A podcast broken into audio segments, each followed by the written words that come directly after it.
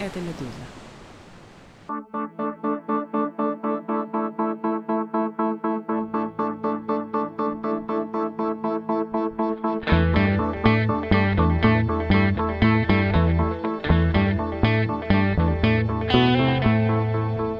Здравствуйте, это подкаст «Что случилось?» о новостях, которые долго остаются важными и эпизоды которого можно слушать даже в предновогодней суете. У микрофона Владислав Горин. Сегодняшний выпуск о Таджикистане и о том, как тамошний немолодой авторитарный лидер Эмамали Рахмон откладывает передачу власти, хотя у него все для этого готово, все, то есть наследник сын.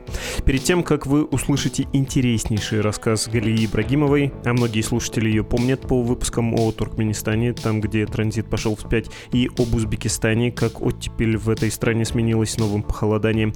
Без ложной скромности, тем более, что хвалю я не столько нас, сколько Галию, должен заметить, что эти выпуски были крайне успешными, вам они явно понравились, так что не без удовольствия, с расчетом на то, что успех будет и в третий раз, мы с Галией сейчас поболтаем. Вот-вот начнем, но сперва должен вам сообщить, что у «Медузы» запускается новый подкаст о политике с лучшими и любимыми только для вас Андреем Перцевым и Александрой Прокопенко Прокопенко. Вот что они сами говорят о новом проекте.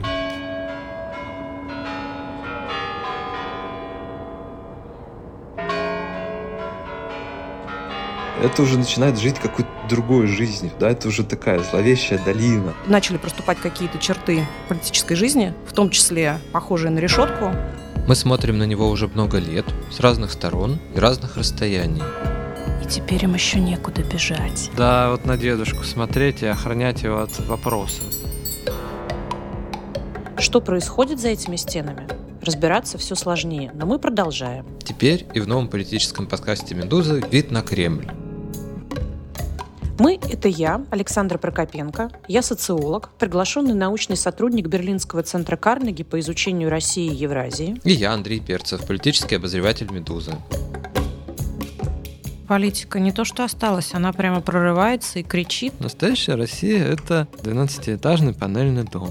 Картину можно рисовать на данных, а не беря ее из головы, не читая ее на потолке, без гаданий починкам и прочие вот техники, методы, которыми я, например, не владею. Андрей, насколько я знаю, тоже. Немножко могу. Бывает.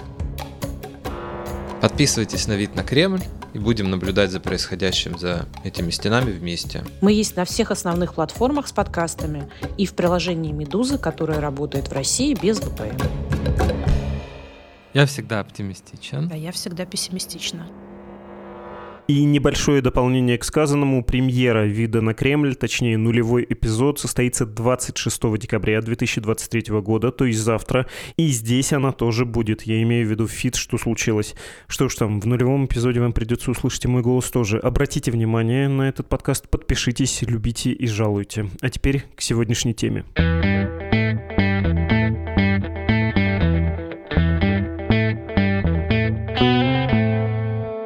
Здесь журналистка, эксперт по странам Центральной Азии и Восточной Европы, кандидат политических наук Глея Ибрагимова. Привет-привет.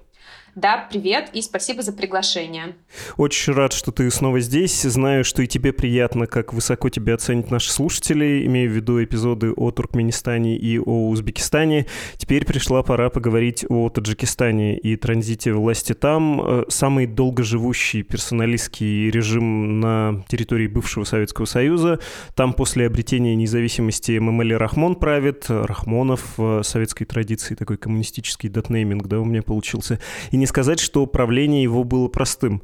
Это страна, пережившая гражданскую войну, одна из самых кризисных, по правде говоря, и в регионе Центральной Азии, и на пространстве бывшего Советского Союза. Хочу привести заголовок твоего материала, который недавно вышел в Карнеги Политика. Он звучит так. «Затянувшийся транзит. Почему в Таджикистане постоянно откладывают передачу власти?» И под заголовок «Замкнув на родню финансовые потоки и управление страной, Рахмон сам загнал себя в угол, грызня родственников за наследство и растущие растущее недовольство регионов могут обвалить ту стабильность, которую президент так долго выстраивал. Забыл, кто прокомментировал эту публикацию, к сожалению, не смог найти перед нашей с тобой беседой, но отзыв был примерно такой. Умеет же Галия рассказать о политике и о семейной саге в одном тексте, и захватывает это тебя так, как, и сравнение не мое, прости, как будто это Санта-Барбара. С чего нужно начать в нашей сегодняшней Санта-Барбаре? С какого эпизода этот увлекательный сериал? Ну, наверное, следует начать действительно с дня сегодняшнего и объяснить, что происходит в Таджикистане. Действительно, в Таджикистане, в отличие от других стран Центральной Азии, да и всего постсоветского пространства, еще не было смены власти. И действующий президент Эмамали Рахмон правит уже 30 лет. При этом из них последние 10 ходят слухи о том, что вот-вот должен состояться транзит. Причем эти слухи начались еще до того, как в Туркменистане заговорили о транзите. Еще, по-моему, был жив Ислам Каримов в Узбекистане. Уже поговаривали, что в Таджикистане задумались о передаче власти наследственной, то есть от отца к сыну. Соответственно, еще в Казахстане у руля был Нурсултан Назарбаев, и уже тогда все понимали, что в Таджикистане грядет смена власти. Но вот мы а, по сути, уже приближаемся к 2024 году, но транзит все никак не состоится. Ну и здесь, конечно, очень много версий, почему все это происходит, и, наверное, здесь следует как раз-таки начать расплетать эту Санта-Барбару и искать причины, почему же этот транзит постоянно-постоянно откладывается. А могу я тебя перед этим попросить э, погрузить нас в контекст, пусть даже тебе кажется, что все должны это знать, ну, поскольку общая история, многие все равно следят за происходящим в регионе, регионе, но у меня есть ощущение, что Таджикистан далеко не в фокусе. Могу честно сказать, что у меня предельно поверхностные сведения. Просто я для себя всегда держу в голове, что это крайне непростая страна. И опять же, из того, что на поверхности очень молодая страна, 22 с половиной, 22,7 средний возраст, при том, что в России за 40 уже шагнули. Рост населения был двухкратным после распада Советского Союза, но еще и при советской власти люди, которые в Центральной Азии бывали, говорили, насколько там избыточное демографическое население. Советская власть изобретала какие-то даже по тем меркам экзотические виды занятости. Но здесь это выплеснулось, и сейчас мы, когда заглядываем в любой рейтинг, мы видим, что Таджикистан — страна весьма неблагополучная. В любых списках, ну, например, ВВП на душу населения, она будет э, в Африке, причем в такой вот несчастной Африке, там в соседях Руанда, Эфиопия, страны, которые буквально переживали войны и внутренние конфликты, я бы сказал, что еще тут не добавляет прелести, что Афганистан по соседству, который в самом низу любых рейтингов, э, плюс, э, опять же, военный конфликт, плюс таджики живут этнически на территории Афганистана, и ты, наверное, про это расскажешь, влияют на региональную политику вот эти практики полевых командиров. Что еще на ум приходит любому, кто слышит Таджикистан и как-то интересуется новостями? Ну что, конечно, главная отрасль экономики — это рождение людей. То есть родился молодой молодой человек уехал на заработки, часто в Россию, и присылает деньги. Вот основная отрасль. Что еще нужно базового знать про это государство и про то, как Эмомали Рахмон, в общем, кризисную страну все-таки стабилизировал? Таджикистан, в отличие даже от других стран Центральной Азии, не самая благополучная страна, и это все началось не сейчас. Это, наверное, нужно немножко отклониться и вспомнить период, как происходило вообще обретение независимости в Таджикистане, в отличие от других стран региона. Была гражданская война, и, в общем, до сих пор отголоски этой гражданской войны, они влияют в том числе и на политику сегодня. Действительно, Таджикистан — это самая бедная страна Центральной Азии, то есть ВВП он равен там 8 миллиардов долларов, то есть если сравнить, например, с Казахстаном, то это в 25 раз меньше, если сравнить с Узбекистаном, то это практически в 10 раз меньше. И действительно 70% населения Таджикистана, они сейчас живут за счет доходов трудовых мигрантов, то есть тех денег, которые присылают таджики, уехавшие из страны. И, по сути, около 40% ВВП Таджикистана, они формируются как раз за счет этих денежных переводов. И власти, они в целом целом не препятствуют этой трудовой миграции, а всячески поощряют. Но если опять возвратиться к истории, как вообще гражданская война повлияла на то, что происходит сегодня? Действительно, это 90-й год, и тогда была такая ситуация, что еще в период существования Таджикской ССР у руля в Таджикистане постоянно находились так называемые выходцы Ленинабадской области и Кулябской области. Их так и называли — ленинабадцы и кулябцы. Кстати, оттуда и действующий президент Эмамали Рахмон. И когда начался парад суверенитетов, а, появилась оппозиция, и эта оппозиция, здесь нужно понимать специфику Таджикистана. Это как демократические силы, то есть появилась демократическая партия Таджикистана, но и тут же появилась партия исламского возрождения, рождения. То есть ислам, который не приветствовался в Советском Союзе, тем не менее существовал подпольно, и в 90-е годы он заявил о себе. И появились такие две партии. Партия исламского возрождения и демократическая партия. И вот, по сути, они стали оппозицией коммунистической партии, которая потом была преобразована в Народный фронт Таджикистана, и началось вот это вот противостояние. Ну, там очень много внутренних подводных камней, не знаю, насколько нужно объяснять, для этого можно посмотреть, я думаю, даже справочно в любой Википедии. Но, в общем, где-то в 91-92 году началось вот это вот ожесточенное противостояние Народного фронта, то есть бывшей коммунистической партии и объединенной оппозиции. Под этой объединенной оппозицией как раз и понимаются это исламские различные силы и демократические силы, которые противостояли вот этому Народному фронту.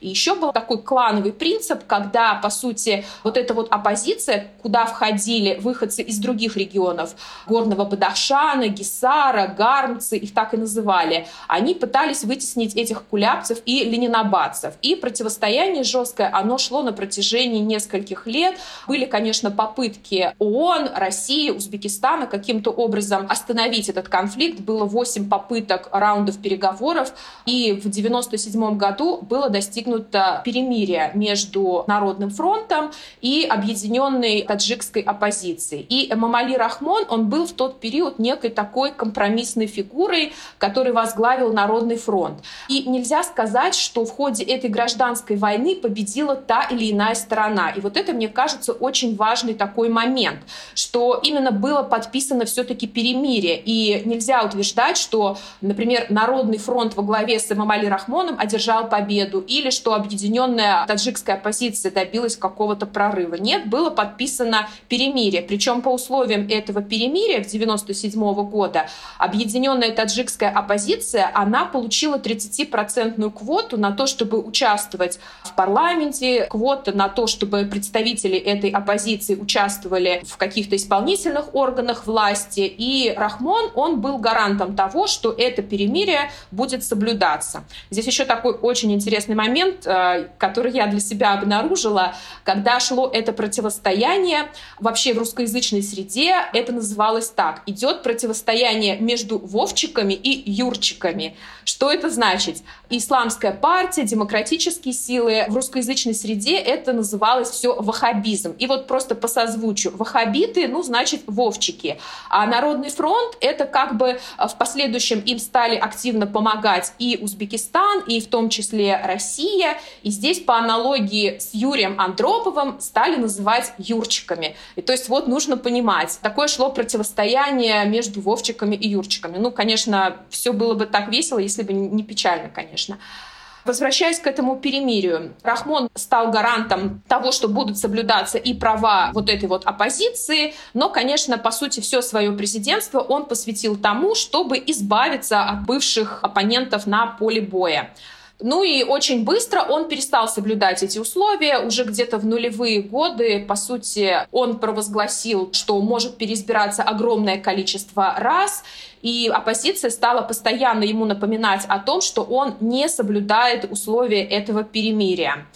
Но он устроил борьбу против любых каких-то оппонентов, то есть он укреплялся во власти, он перетаскивал на свою сторону и силовиков, и региональные элиты, и, по сути, оппозиция теряла свое влияние. И вот в 2015 году вот эта вот партия исламского возрождения, которая долгое время была даже такой визитной карточкой Таджикистана, она имела достаточно мест в парламенте, она считалась второй политической партией, лидеры этой партии были достаточно популярны, популярны, и вообще считалось, что, например, эта партия, она своего рода громоотвод для различных исламистских и всяких радикальных течений. То есть, например, когда появилось понятие «исламское государство», ИГИЛ, то, что мы знаем, то, что запрещено во многих странах, в том числе в государствах Центральной Азии, и вот ПИФТ, это сокращение партии исламского возрождения, она была, по сути, таким громоотводом. То есть, чтобы люди не вступали в различные радикальные течения, вот у нас есть такая легальная партия. Но Рахмон не хотел делиться властью, и, соответственно, в 2015 году эта партия была запрещена. Таким образом, он, по сути, замыкал на себе всю эту вертикаль власти и действительно стал таким единым правителем, единым авторитарным лидером. И где-то, наверное, года с 2016 начал готовить такой наследственный транзит, чтобы уже никакая оппозиция ему в этом не мешала. Но возникли нюансы в виде семьи, семейных там разборок и каких-то отдельных полевых командиров, но на этом, наверное, нужно сосредоточиться отдельно. Да, можешь объяснить, почему мы будем говорить о семье, как он подменил аппарат кланом, как э, его родственники стали, ну, часто такое бывает и в Центральной Азии, и в других странах, опорой трона? Как и во многих странах Центральной Азии, любой авторитарный лидер, замыкая на себе всю полноту власти, он начинает делиться ею прежде всего с родственниками, потому что именно родне он доверяет больше всего. А в случае Таджикистана нужно еще иметь в виду, что это не богатая страна, в отличие, например, от соседей. В Таджикистане нет каких-то залежей нефти, газа, как, например, в Туркменистане или в Казахстане. И делиться какими-то ресурсами огромными, например, с силовым аппаратом или с какими-то региональными элитами, у Рахмона такой возможности нет. Соответственно, те ресурсы, которыми он обладает, которыми обладает страна, проще всего было поделиться со своими родственниками. Ну, соответственно, они и более лояльные, и со временем сложилась такая система, что весь аппарат государственного управления был замкнут в руках семьи. Почему еще именно семьи? У Рахмона 9 детей, 7 дочерей и двое сыновей и все они имеют какие-то очень важные посты в государственных структурах. Также пристроены и дальние родственники, причем у каждого из уже взрослых детей Рахмона есть собственные дети, внуки, и они также, по сути, выталкивают из системы каких-то квалифицированных специалистов и занимают эти должности. И, в общем, получилась такая ситуация, что Рахмон все годы своего президентства, с одной стороны, боролся с оппозицией, выдавливал всячески из страны, и замыкал всю систему управления на себе, на своей родне. И вот, наконец, наступил транзит власти, к которому все готовятся 10 лет. И, казалось бы, расчистил дорогу для того, чтобы передать власть своему сыну, но что-то пошло не так. Как раз-таки, если верить многочисленным публикациям, многочисленным инсайтам, исходящим из Таджикистана, не все в семье Рахмона довольны с тем, что именно сын, старший сын Рустам Имамали, должен занять этот престол. Такая вот ситуация. Расскажи, пожалуйста, про Рустам Эмамали, как он подготавливался, как его подготовили к тому, чтобы занять должность отца, и каким образом он вступил в конфликт с собственными сиблингами о том, что Рустам Эмамали, это старший сын Эмамали Рахмона, ему 36 лет, станет его преемником, заговорили году это в 2015. Тогда это казалось какими-то спекуляциями и слухами, потому что внутри Таджикистана о нем мало что знали, и он больше производил впечатление некого такого мажора, избалованного сына своего отца. Но потом его отправили на учебу в Ранхикс, вернувшись из России, он занял ключевые места, он поработал и в таможенной службе, он руководил и антикоррупционным комитетом. Со временем получил назначение, стал мэром Душанбе, то есть столицы Таджикистана. И в 2020 году он, по сути, стал вторым человеком в государстве. И уже сейчас по закону, если условно умирает Рахмон или просто уходит в отставку, власть автоматически передается председателю этого сената, то есть сыну. И вот все это время, что Рахмон готовил своего сына, отношение к нему было неоднозначное. Рахмон брал его на какие-то важные мероприятия, которые происходили внутри Таджикистана. Со временем он стал даже ездить в какие-то заграничные поездки. Но внутри Таджикистана о нем было практически ничего не известно. По сути, люди даже не знали, как он говорит. Любой репортаж он сопровождался, как правило, закадровым текстом журналиста. И у него даже появилась такая кличка «Великий немой». То есть люди просто не знали, обладает ли он какой-то харизмой, умеет ли он вообще говорить, или он делает только то, что скажет ему отец. Ну, это вот одна такая точка зрения, что, по сути, как бы ни старался Рахмон, просто преемник еще не готов к тому, чтобы возглавить страну. И с этим связано, что транзит постоянно затягивается. Но есть и другая точка зрения, что да, у Рустама Эмамали, преемника, не все складывалось в начале, но именно за то время, что отец готовил его к важному государственному посту, то есть президентству, он стал неплохим управленцем, он пользуется пользуется популярностью среди молодежи, он увлечен спортом, он даже создал национальный футбольный клуб «Истеклол» и вообще поддерживает всячески молодежные инициативы. И, по сути, у него есть сторонники среди таких молодых технократов, которые ожидают, что если он придет к власти, проведет реформы хотя бы такие, как это было в Узбекистане после смерти Каримова, ну и в Казахстане, когда сменилась власть и руля стал Такаев. Ну, в общем, есть две такие противоположные точки зрения. И, в принципе, кажется, что сейчас действительно а, Рустам Имамали уже занимает должность и мэра Душанбе, и второго человека в государстве, главы Сената, достаточно долгое время. А нужно сказать, что Рахмону 71 год, и у него постоянные проблемы со здоровьем, по слухам. А, сделаем эту оговорку, и транзит постоянно откладывается. Казалось, что вот он в 2020 году состоится, когда были, по сути, последние президентские выборы, но вспыхнул ковид, усилились экономические проблемы, и Рахмон решил в пятый раз идти на выборы. Ну вот теперь следующая дата — это следующий год, потому что Рахмон, по сути, на сегодняшний день 30 лет у власти, так долго у власти не оставался ни один лидер не только в Центральной Азии, но, по сути, на всем постсоветском пространстве. Ты про него сказала, про Рустам э, Мамали, что он пользуется популярностью, видимо, у технократов молодых, но тут, э, следуя твоему тексту, проблема, загвоздка в том, что нет аппарата власти, даже сравнимого с российской, и вот эта клановость, э, сама структура авторитарной власти его отца подразумевает, что ты должен опираться на родственников, а у него с этим сложности. Можешь про это рассказать, в том числе про дочерей, про сестер преемника?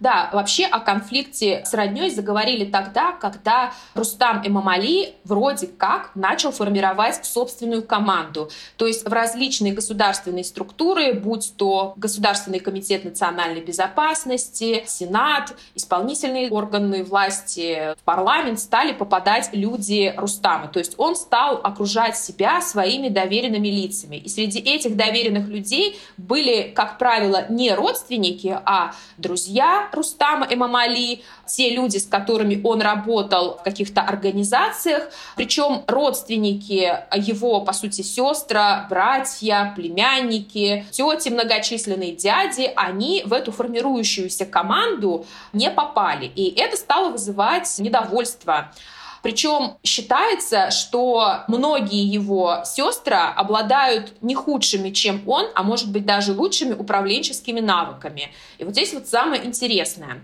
Его старшая сестра Озуда Рахмон, старшая дочь Эмамали Рахмона, она много лет депутат парламента, и при этом она возглавляет президентскую администрацию. Считается очень волевым человеком, ей очень сильно симпатизируют силовые структуры, у нее неплохой авторитет среди всех органов власти. Она знает именно систему госуправления, как это все работает. И есть в Таджикистане, в частности, силы, которые бы хотели видеть все-таки на посту ее. А чем руководствуются, соответственно, родственники? И это Озода Рахмон опасениями, что если к власти придет брат, то все то положение, которое она сегодня имеет, она, по сути, его лишится. Конечно, этого никто не хочет допустить. И все-таки здесь, говоря об Озоде Рахмон, нужно отметить, что ее всячески поддерживает глава главной силовой структуры Сайму Мумин Ятимов, которому очень сильно не нравится Рустам Эмамали, а именно этот Ятимов, он считается серым кардиналом таджикской политики. В общем, он там тоже в многочисленные интриги против Рустама Эмамали, пытаясь сделать так, чтобы Озуда Рахмон стала преемницей э, своего отца. Но Озуда не единственная дочь, которая имеет ну, какие-то амбиции политические.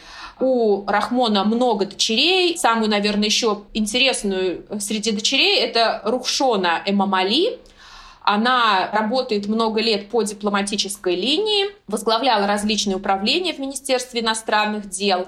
И здесь нужно отметить, что она замужем за одним из э, ведущих бизнесменов Таджикистана, это Шамсуло Сахибов. Он, по сути, считается монополистом на таджикском рынке. У него долгое время, по сути, в руках была сосредоточена бизнес-структура Форос, которая включала в себя и фармацевтику, и энергетику, и транспорт, и логистику.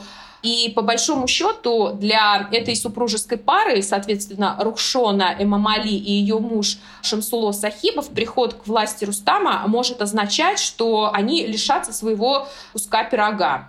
И, конечно, им это не нравится. Еще дочки — это Парвина, Тахмина, которые также владеют, одна со своим мужем контролирует э, рынок авиаперевозок, продажу авиабилетов, другая полностью контролирует рынок фармацевтических услуг. Ну и, соответственно, нельзя говорить о том, что они видят себя на посту президента, но, конечно, назначение Рустама может им не нравиться, если он лишит их нынешнего положения.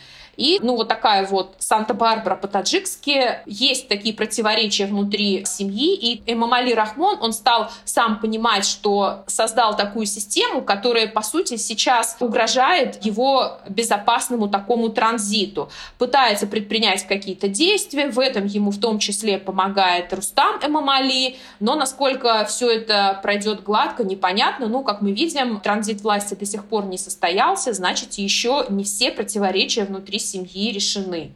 У меня очень наивный вопрос, э, вспоминая в том числе казахстанскую историю, когда там тоже были сильные дочери у правящего автократа, и который должен был уйти и передал, ну, будем считать, названному сыну, да, не родному власть, а не родной дочке. В чем проблема передать э, волевой дочери, которая понимает и аппаратные особенности, и знает, как э, семья устроена, и что нужно быть человеком, который собирает вокруг себя союзников, или любой преемник с этим бы столкнулся. Любой, кто приходит на смену авторитарному лидеру, должен пересобрать власть под себя, иначе он не займет вот этого главенствующего положения. Ну, то есть это по большому счету вопрос и про женщин тоже, да? Почему в Центральной Азии не передать дочери-то все спокойно? Ну, любая страна Центральной Азии — это все еще патриархальное общество. И вот, например, пример Узбекистана, моего родного, где много говорили о каких-то президентских амбициях Гульнары Каримовой, старшей дочери Ислама Каримова. Но мы знаем, как она закончила. А сейчас, например, дочь Шавката Мирзиёева тоже заявляет о каких-то своих политических амбициях, тоже так же, как в Таджикистане возглавила администрацию президента. Ну а Таджикистан считается, наверное, одной из самых консервативных стран, где все все-таки женщина во главе страны, ну, это какой-то мавитон. И это, по сути, наверное, одна из ключевых причин, почему нельзя передать власть дочери. Ну и вообще культ сына в Центральной Азии, ну, это просто святое. Конечно, наследнику, конечно, сыну, но здесь еще такая интрига. У Рахмона вообще-то два сына. Если транзит будет затягиваться слишком долго, то сейчас второму сыну уже 27 лет. Еще три года, и, по сути, по обновленной конституции в 2016 году теперь любой, скажем так, гражданин Таджикистана может баллотироваться на пост президента с 30 лет. Ну, если Рахмон долго будет утрясать дела со своими дочками, то, глядишь, там уже и второй сын может заявить о каких-то своих претензиях на власть. Но все-таки культ сына, культ наследника, это очень сильно в восточных таких обществах, и поэтому, наверное, все-таки какие-то дочки не имеют сил, полномочий для того, чтобы возглавить страну. Ну и да, любой человек, любой новый президент, он, наверное, будет выстраивать команду под себя. Мы это видели на примерах других стран, что как бы не клялись в лояльности преемники, когда они приходили к власти, они начинали, по сути, пересобирать систему. Даже, казалось бы, в Туркменистане, где такой же был наследственный транзит, мы видим, что есть противоречие между отцом и сыном, и что даже сын пытается формировать какую-то собственную команду и назначать каких-то собственных людей. А учитывая, сколько детей, племянников, внуков у Эмамали Рахмона, просто придя к власти, его сын, очевидно, не сможет просто удовлетворить амбиции всех. Ко всему у него тоже достаточно детей, у него есть уже какая-то собственная семейная вертикаль, и, скорее всего, он будет выстраивать под себя собственную команду, и это, конечно, нравится не всем в Таджикистане.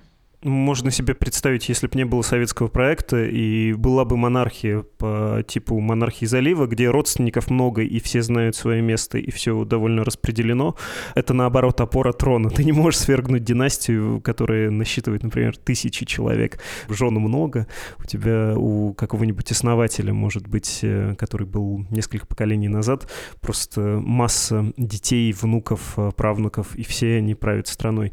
Да, поразительно, как это приходит приходится перестраивать и настраивать под себя. А, давай поговорим еще про реформы по узбекскому образцу. Почему такие возложены ожидания на Рустама? Это, ну, как это водится, все уже устали от прежнего правителя и ждут, что новый придет и неизменно что-то должен будет поменять? Или назрела такая необходимость и есть такая возможность для реформирования, ну, в первую очередь, экономического, да, не политического? Конечно, у людей есть усталость от того, что не все хорошо в социально-экономическом плане. Люди ездят на заработки за рубеж, и за счет этого, как я уже сказала выше, живет около 70%. Всем бы хотелось работать дома, всем бы хотелось какой-то свободы, каких-то либеральных реформ, и как минимум, как это было сделано в Узбекистане. Ожидания такие, конечно, есть. В общем-то, и Рахмон постоянно обещает, что вот сейчас вот мы тут заживем. Но опять нужно повторить, наверное, что у Узбекистана и у Казахстана, и даже у Туркменистана есть возможность для того, чтобы реформировать систему. Просто для этого есть ресурсы, есть какая-то инвестиционная привлекательность в мире. А Таджикистан, он находится, ну, просто скажем честно, далеко от того, где происходит мировая политика, он не очень интересен миру, у него нет больших ресурсов энергетических, чтобы туда вкладывались какие-то инвестиции, и, соответственно, возможности для реформ, они весьма ограничены. Тут еще нужно отметить, что Таджикистан граничит с Афганистаном, он граничит с Китаем, как раз-таки с Индиано-Югурской автономной областью, все это расположено недалеко, вот это вот наследство гражданской войны, то есть такое достаточно опасное географическое положение, что также не делает Таджикистан очень привлекательный, а наоборот, любому правителю позволяет постоянно говорить об вот этих вот страхах, угрозах и укреплять собственную авторитарную модель. Ну, конечно, как у любой страны, у любой нации в обществе есть какие-то ожидания, что придет новый молодой преемник и заживем как минимум получше. Но, честно, если говорить о моих каких-то прогнозах, хотя это дело неблагодарное, мне не очень верится, что если Рустам и Мамали все-таки придет к власти, ему удастся сделать Таджикистан Сингапуром каким-нибудь и сделать супер привлекательной страной. По сути, Таджикистан в основном продолжает тесно взаимодействовать с двумя ключевыми внешними силами. Это Китай и Россия. Также поддерживает отношения со странами Центральной Азии. Ну и вот, по сути, круг замкнулся. Ну еще Иран. В разные периоды отношения между двумя странами складываются по-разному. Но скажем так, что он находится не в том окружении, где его соседи — это какие-то супердемократические страны, где происходят какие-то либеральные реформы. Ну, наверное, все останется примерно так же, как сейчас, но, может быть, будет добавлен какой-то лоск модернизации и хотя бы на уровне риторики заговорят о какой-то либерализации и демократизации. Вот. Но в целом, мне кажется, курс останется неизменным. На это, в общем-то, Эмамали Рахмон и рассчитывает, чтобы сохранить после себя ту модель, которую он выстраивал ну, 30 лет у власти. На месте отца или на месте сына, неважно, ты бы за что переживала? Вот в момент транзита какие могут быть проблемы? Мы видели, что даже в Казахстане, стране более институционализированной, были сложности во время транзита или при попытке несколько пересмотреть договор, да, что ли, этого транзита. Ну, можем не углубляться. Я бы сказал, что, ну, нужно разбираться с семьей, но одновременно, и следуя за твоим текстом, опять-таки, нужно смотреть на регионы и на практики в регионах, которые во многом близки афганским. Ну, вообще такая логика гражданской войны, полевые командиры, насилие снизу. Насчет внешних игроков, ну, наверное, не переживал бы. С Кыргызстаном есть сложности по поводу воды, ничего приятного, но, наверное, не будет какого-то острого конфликта. Вряд ли кто-то способен и хотел бы его затевать. Ты за что переживала бы на месте человека, который хотел бы, болел бы за Рустама и за его отца, за план его отца? На самом деле я не болею ни за план Эмамали Рахмона, ни за его сына. Я болею все-таки за простых таджиков и за то, что происходит действительно в регионах. Это очень важная тема. И здесь действительно это и угроза, в том числе транзиту власти. В своем как раз тексте я обращаю внимание на события, которые произошли в Горном Бадахшане. А это такая более масштабная проблема, как складывались отношения Рахмона с регионами. Я не просто так много внимания уделила гражданской войне, потому что, по большому счету, результаты ее были таковы, что многие полевые командиры, которые воевали на стороне объединенной таджикской оппозиции, они осели в различных различных регионах Таджикистана, и Рахмон не сразу добился вот этого единства своей страны, хотя он и провозгласил себя основателем мира и национального единства. Но если посмотреть, что происходит в регионах Таджикистана, и они не всегда остаются лояльны центру, говорить о каком-то национальном единстве за время правления Рахмона, ну, можно, наверное, с большой натяжкой. И вот события в Горном Бадахшане тому пример.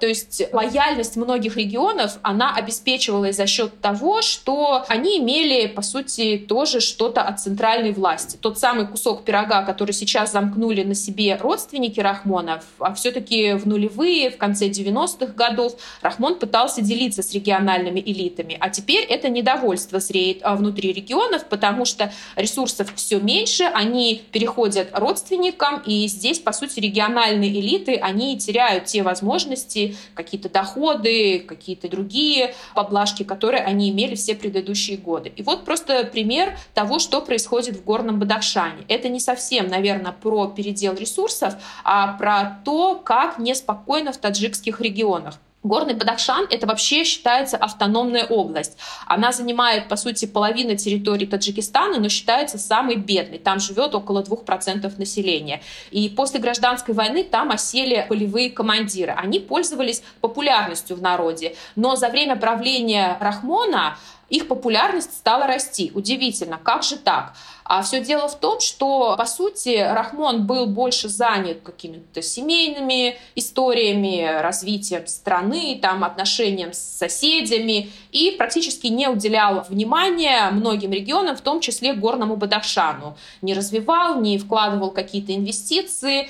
И внутри этого региона сложилась, можно сказать, такая альтернативная власть. Вот эти вот полевые командиры, они просто стали иногда даже силовыми методами решать проблемы простых людей. То есть условно, был назначен в Горный Бадахшан какой-то ставленник Душанбе, но параллельно к нему мог зайти любой бывший полевой командир, открыть э, дверь ногой и заставить его решать проблему какого-то конкретного человека. То есть, условно, какой-нибудь бедный таджик долгие годы добивался того, чтобы его проблема была решена где-то в Душанбе, но этого не происходило, и, соответственно, эти полевые командиры такие стали местные решалы, которые могли просто вступиться за любого такого жителя региона, потому что понимали, что Душанбе все равно не обратит внимания на эту проблему. И, соответственно, популярность этих бывших полевых командиров, она росла. Они, по сути, стали такой альтернативной властью.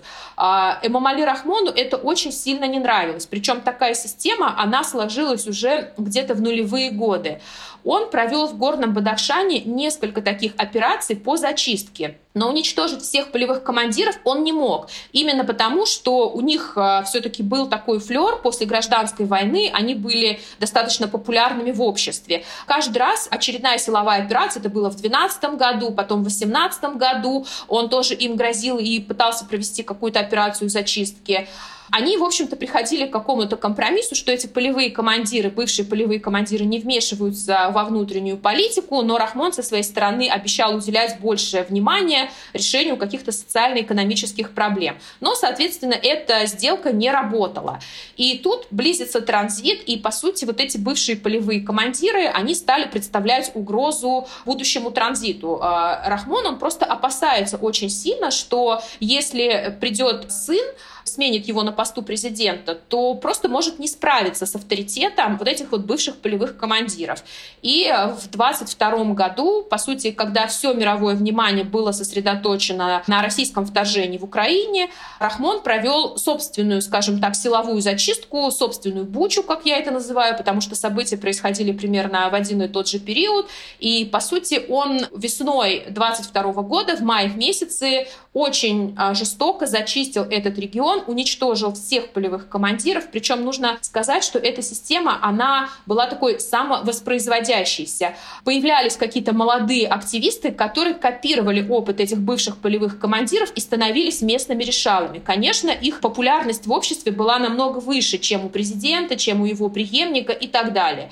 Ну и вот в мае 22 года он провел очень жестокую операцию зачистки. Около трех тысяч человек были посажены в тюрьмы. Только по официальным данным там погибло несколько десятков человек, по неофициальным разы больше. Но считается, что это была тоже подготовкой к такому транзиту, и чтобы Эмамали Рахмон наконец-то объединил под своим таким жестким кулаком всю страну и уже безболезненно мог передать власть сыну действительно очень многие жители Горного Бадахшана, они или уехали, или попали в тюрьмы, но эта угроза так или иначе сохраняется. Конечно, сейчас ресурсов ни у Горного Бадахшана, ни у каких-то других регионов нет для того, чтобы восстать против Эмамали Рахмона или его планов по транзиту власти, но тем не менее, пусть и в каком-то таком замороженном состоянии, угроза, она сохраняется.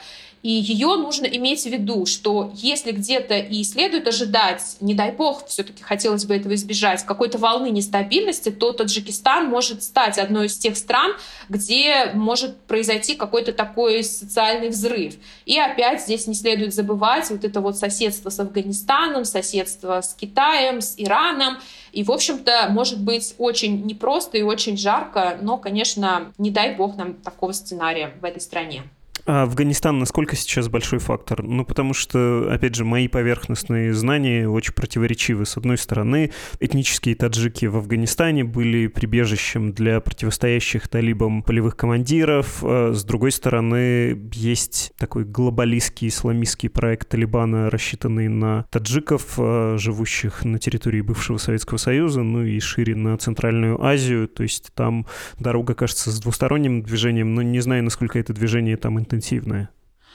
Да, нужно, наверное, напомнить события 21 года, когда э, был вывод американских военных из Афганистана, и к власти пришли талибы. Эмамали Рахмон, по сути, был и остается единственным лидером среди стран Центральной Азии, который до сих пор не признает и никак не хочет считаться с тем, что действительно талибы стали какой-то официальной властью в Афганистане. И он был, скажем, таким центром сопротивления движению Талибан после вывода американских военных. Он даже пытался поддерживать остатки так называемого Северного альянса, это еще в период э, советской войны в Афганистане, как раз группа этнических узбеков, таджиков, которые пытались взаимодействовать с советами и формировать какую-то оппозицию этим маджахедам. Но потом, после того, как э, развал Советского Союза произошел, вывод советских войск, в общем, все это как-то забылось.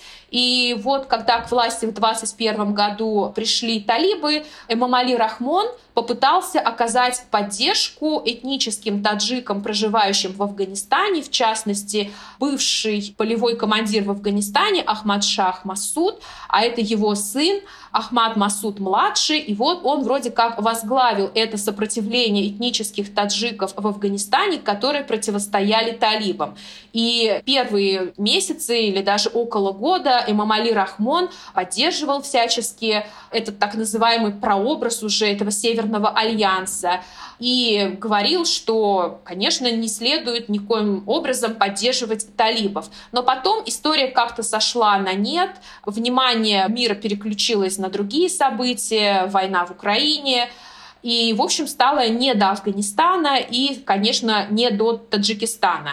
В общем, сейчас, в принципе, никакого официального признания со стороны Таджикистана талибов так и не состоялось, но даже в период, когда Имам Али Рахмон рассказывал всему миру, ездил в Европу и говорил, что вот он будет сопротивляться до последнему приходу к власти талибов, он с ними неплохо торговал.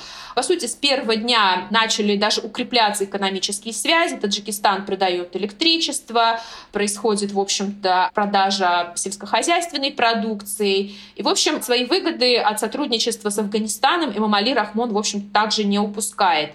Ну, о том, какие сегодня отношения – но Таджикистан, в отличие там, от других стран, например, э, в Афганистане живут и узбеки, но нельзя говорить о том, что власти Узбекистана каким-то образом поддерживают тесные прям связи. Эмамали Рахмон пытается, видимо, все еще взаимодействовать с афганскими таджиками, но это скорее какой-то такой тактический, наверное, или ситуативный союз. Он не имеет под собой каких-то глубоких корней. Ну и если это выгодно противостоять талибам, то он будет противостоять. Если же выгодно с ними торговать, в общем, Рахмон делает для этого все. Ну, в общем, такая достаточно хитрая позиция и нашим, и вашим. Наверное, как-то так. Последний вопрос про Россию и тоже про влияние Москвы на транзит и на возможности этого транзита по тому, как задумал Эмамали Рахмон. Понятно, что ты говорила про Бадахшан, многое изменило вторжение России в Украину, медиационные возможности Москвы сильно снизились в конфликтах на постсоветском пространстве. А, кроме того, средств от мигрантов стало меньше, вряд ли в Таджикистане стало лучше в последние пару лет, в том числе из-за войны, а до этого была пандемия, а еще экономика России так себе, переориентировать миграционные потоки, скажем, на Турцию все равно проблематично. Ну, то есть э, это примерно понятно, но что можно сказать про Москву? Я посмотрел, опять же, перед нашей беседой, когда подводили Рустам Мамали, но, видимо, то, что он встречал Путина во время визита в Душанбе, будучи в статусе мэра, это существенно. Ну и отец не так давно приезжал. Наверное, тоже это как-то могло обсуждаться или там как-то показало, во всяком случае, будущее нынешний правитель на будущего своему московскому визави? Да, одна даже из ключевых, скажем, причин, почему транзит задерживается, опять есть такая версия, что преемник, он не устраивает Россию и Китай. Это две ключевые страны, от которых зависит Таджикистан, и позиция России здесь, наверное, самая существенная. В Таджикистане находится как раз после окончания Таджикской войны 201-я российская военная база. Она считается гарантом безопасности, как раз если вдруг проникнут какие-то радикальные группировки со стороны Афганистана. Ну и, в общем, влияние именно в плоскости безопасности России, оно всегда было весьма велико. И считается, что Москву как раз не устраивает Рустам Имамали тем, что он достаточно слабый, неуверенный в себе преемник и не сможет удержать власть, что создаст дополнительные риски безопасности. И влияние Москвы, считается, достаточно здесь может быть существенно. Ну, точно так же и с Китаем, как мы знаем из публикаций, что усиливается влияние этой страны, появляются военные базы внутри Таджикистана, хотя официально власти это от отвергают. И Эмамали Рахмон вынужден прислушиваться к мнению двух своих ключевых партнеров. В последние годы, как ты правильно отметил, Рустам Имамали бывал уже с визитами и в России, где его принимали на уровне парламента. Он встречался с Володиным, с Матвиенко. Также он был в Китае, где Си Цзиньпинь также, в общем, его встречал, и, в общем, все понимали, что это будущий преемник. И на самом деле, когда говорят, что преемник не устраивает Москву и Пекин, мне кажется, это несколько натянутым. Действительно, влияние влияние этих стран велико, но транзит власти это все-таки достаточно такой внутренний интимный процесс. И здесь похоже, что Москва и Пекин все-таки доверяют Рахмону, и все-таки ему видней, кто будет наиболее надежным таким вот управленцем. И те сигналы, что и Россия, и Китай достаточно доброжелательно относятся к Рустаму Эмамали, преемнику, говорит о том, что они не против его сценария. Ну, если, в принципе, все остается неизменно, если там сохраняется 201-я российская база, если укрепляется китайское военное влияние, ну, мне кажется, этот фактор, он преувеличен. Но в целом, наверное, и в Москве тоже понимают, что транзит власти скоро состоится, ну и, наверное, будут пытаться каким-то образом страховать эту страну от каких-то возможных рисков, хотя говорить об этом сегодня можно весьма туманно. Мы понимаем, что происходит в Украине, и в начале широкомасштабного вторжения говорили, что многие военные с 201-й российской военной базы в Таджикистане, они были переброшены как раз в Украину, и тогда вообще были большие опасения, а кто же тогда будет, по сути, защищать а, ту самую Россию с южного фланга со стороны этих афганских угроз. Но это, наверное, другая большая тема. Тем не менее, менее, Россия действительно влиятельна, но в контексте транзита, скорее всего, она поддержит тот сценарий, который определил Эмамали Рахмон. Самый последний вопрос. Я понимаю, почему многие слушатели с э, такой завороженностью хотят узнать у тебя, каким образом в Центральной Азии происходит транзит власти. Ну, потому что в Российской Федерации, кажется, этот вопрос на повестке дня тоже стоит. Немолодой лидер, который своих родственников пока нам не явил и не заявил их в качестве возможных преемников, хотя, как знать, может быть и такое случится. И аналогии проводить все время хочется. На постсоветском пространстве пространстве мы видели один пример удачного транзита власти от отца к сыну. Это в Азербайджане, но больше нет. В Казахстане довольно близком по таким вот параметрам политическим, да, что ли, не получилось. В Узбекистане тоже, скорее, было все сюрпризом. В Туркменистане все вообще весело. Неожиданная смерть основателя, фактически, да, независимого государства, быстрая перетасовка. И вот сейчас такой идущий в спять транзит от отца к сыну. В общем, если пытаться делать э, какие-то выводы, и в том числе для России, что не получается авторитарный транзит, особенно когда у тебя разрушено политическое управление управленческой системы. Так можно попробовать подвести итог. Наверное, главный итог таков, если говорить о центральноазиатских странах, именно тех, где этот транзит уже состоялся, что как бы этот авторитарный лидер не планировал сценарий транзита, когда дело доходит непосредственно до передачи власти, все может измениться и пойти не так, как планировалось изначально. Если мы посмотрим на любую страну, в общем-то, все те страны, которые ты перечислил, то мы видим, что где-то действительно транзит Э, прошел, как был задуман, но Узбекистан, тот же Казахстан и даже Туркменистан, мы с тобой уже обсуждали, все идет не по плану, не так, как планировалось. А после вот того, что происходит сейчас в Таджикистане, очевидно, что Имамали Рахмон может э, планировать одно, но Таджикистан очень сложная страна с точки зрения взаимоотношений регионов с центральной властью, с точки зрения взаимоотношений силовиков с центральной властью, родственных связей друг с другом. А есть еще понятие оппозиция в изгнании. Она самая такая сильная считается. Постоянно проходят протесты. Последний микроинсульт Мамали Рахмона, по слухам, связан с тем, что как раз он был в Германии, и оппозиционеры устроили ему достаточно неприветливую встречу, ему стало плохо. И то есть все эти факторы приходится учитывать, и они влияют на транзит власти. И кажется, что Таджикистан как раз та страна, где все может пойти не по плану. Какой вывод из этого России? Но мне кажется, выводов не будет, потому что, ну, Россия это точно не Таджикистан, но вывод главный, что планы всегда рушатся, и все идет не по задуманному сценарию. Я помню, что я сказал, что то был самый последний вопрос, но трудно удержаться. Это, видишь, э, еще наш опыт, э, хорошо, может быть, только мой опыт, очень специфический разрушение советского блока, который был очень широким, быстрым и привел к демократизации массы государств на планете, ну, собственно, в Европе, да, и Южный Кавказ тоже, наверное, можем записать с какими-то большими оговорками. Но когда мы смотрим на то, как уходит первое постсоветское поколение правителей бывших социалистических стран или частей Советского Союза, такое ощущение, что ничего хорошего, нового шанса ждать не приходится. Там не демократизация пахнет, а такой неприятный выбор между диктатурой и хаосом, в лучшем случае, или между диктатурой и диктатурой. Готова ты к таким широким выводам или нет? Не нужно пытаться смотреть с такой оптикой суперглобальной на все это. Здесь, наверное, следует это тоже учитывать, но важно понимать, что вообще сила авторитаризма в Центральной Азии исходит из того, что ее поддерживает российский авторитаризм. И здесь как раз война в Украине создает большие риски для всех авторитарных режимов в Центральной Азии. Это, кстати, важный момент. Почему еще так важно мнение России? По сути, легитимность Эмамали Рахмона, так же как легитимность может быть, в меньшей степени многих режимов Центральной Азии, она держится на очень тесных отношениях с Путиным. А если в России что-то изменится после окончания, дай бог, войны в Украине, если это изменится не так, как того хочет Россия, то этого очень сильно опасаются центральноазиатские страны. Ну, скажу прямо, что можно ожидать, что они просто все посыпятся если вдруг Путин перестанет быть президентом России и перестанет их поддерживать.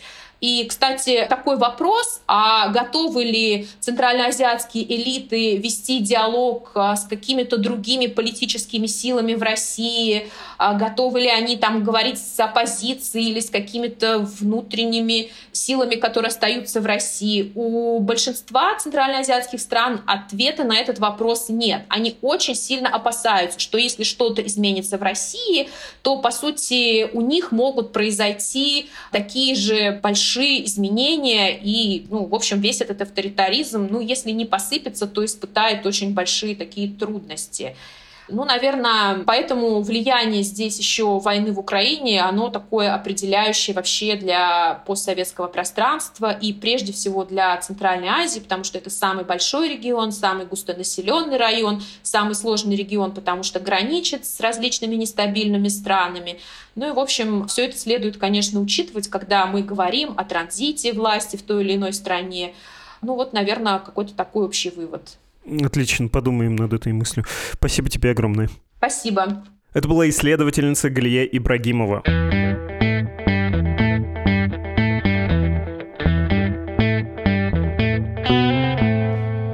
Даже если вы регулярно читаете «Медузу», вы могли упустить, что у издания есть англоязычная версия, не просто перевода материалов, а свои собственные тексты. Удобно практиковать английский, если вы говорите по-русски. А если вы наоборот слушаете, что случилось, чтобы потренировать русский, ну тогда на вашем родном или хорошо вам известном английском языке тоже можете почитать наши тексты. Один из проектов англоговорящей редакции — рассылка бит. В русскоязычной версии недавно вышел перевод одного из посланий бита про русских советских немцев обратите внимание на этот материал, прочтите по-русски и втягивайтесь в англоязычное чтение тоже.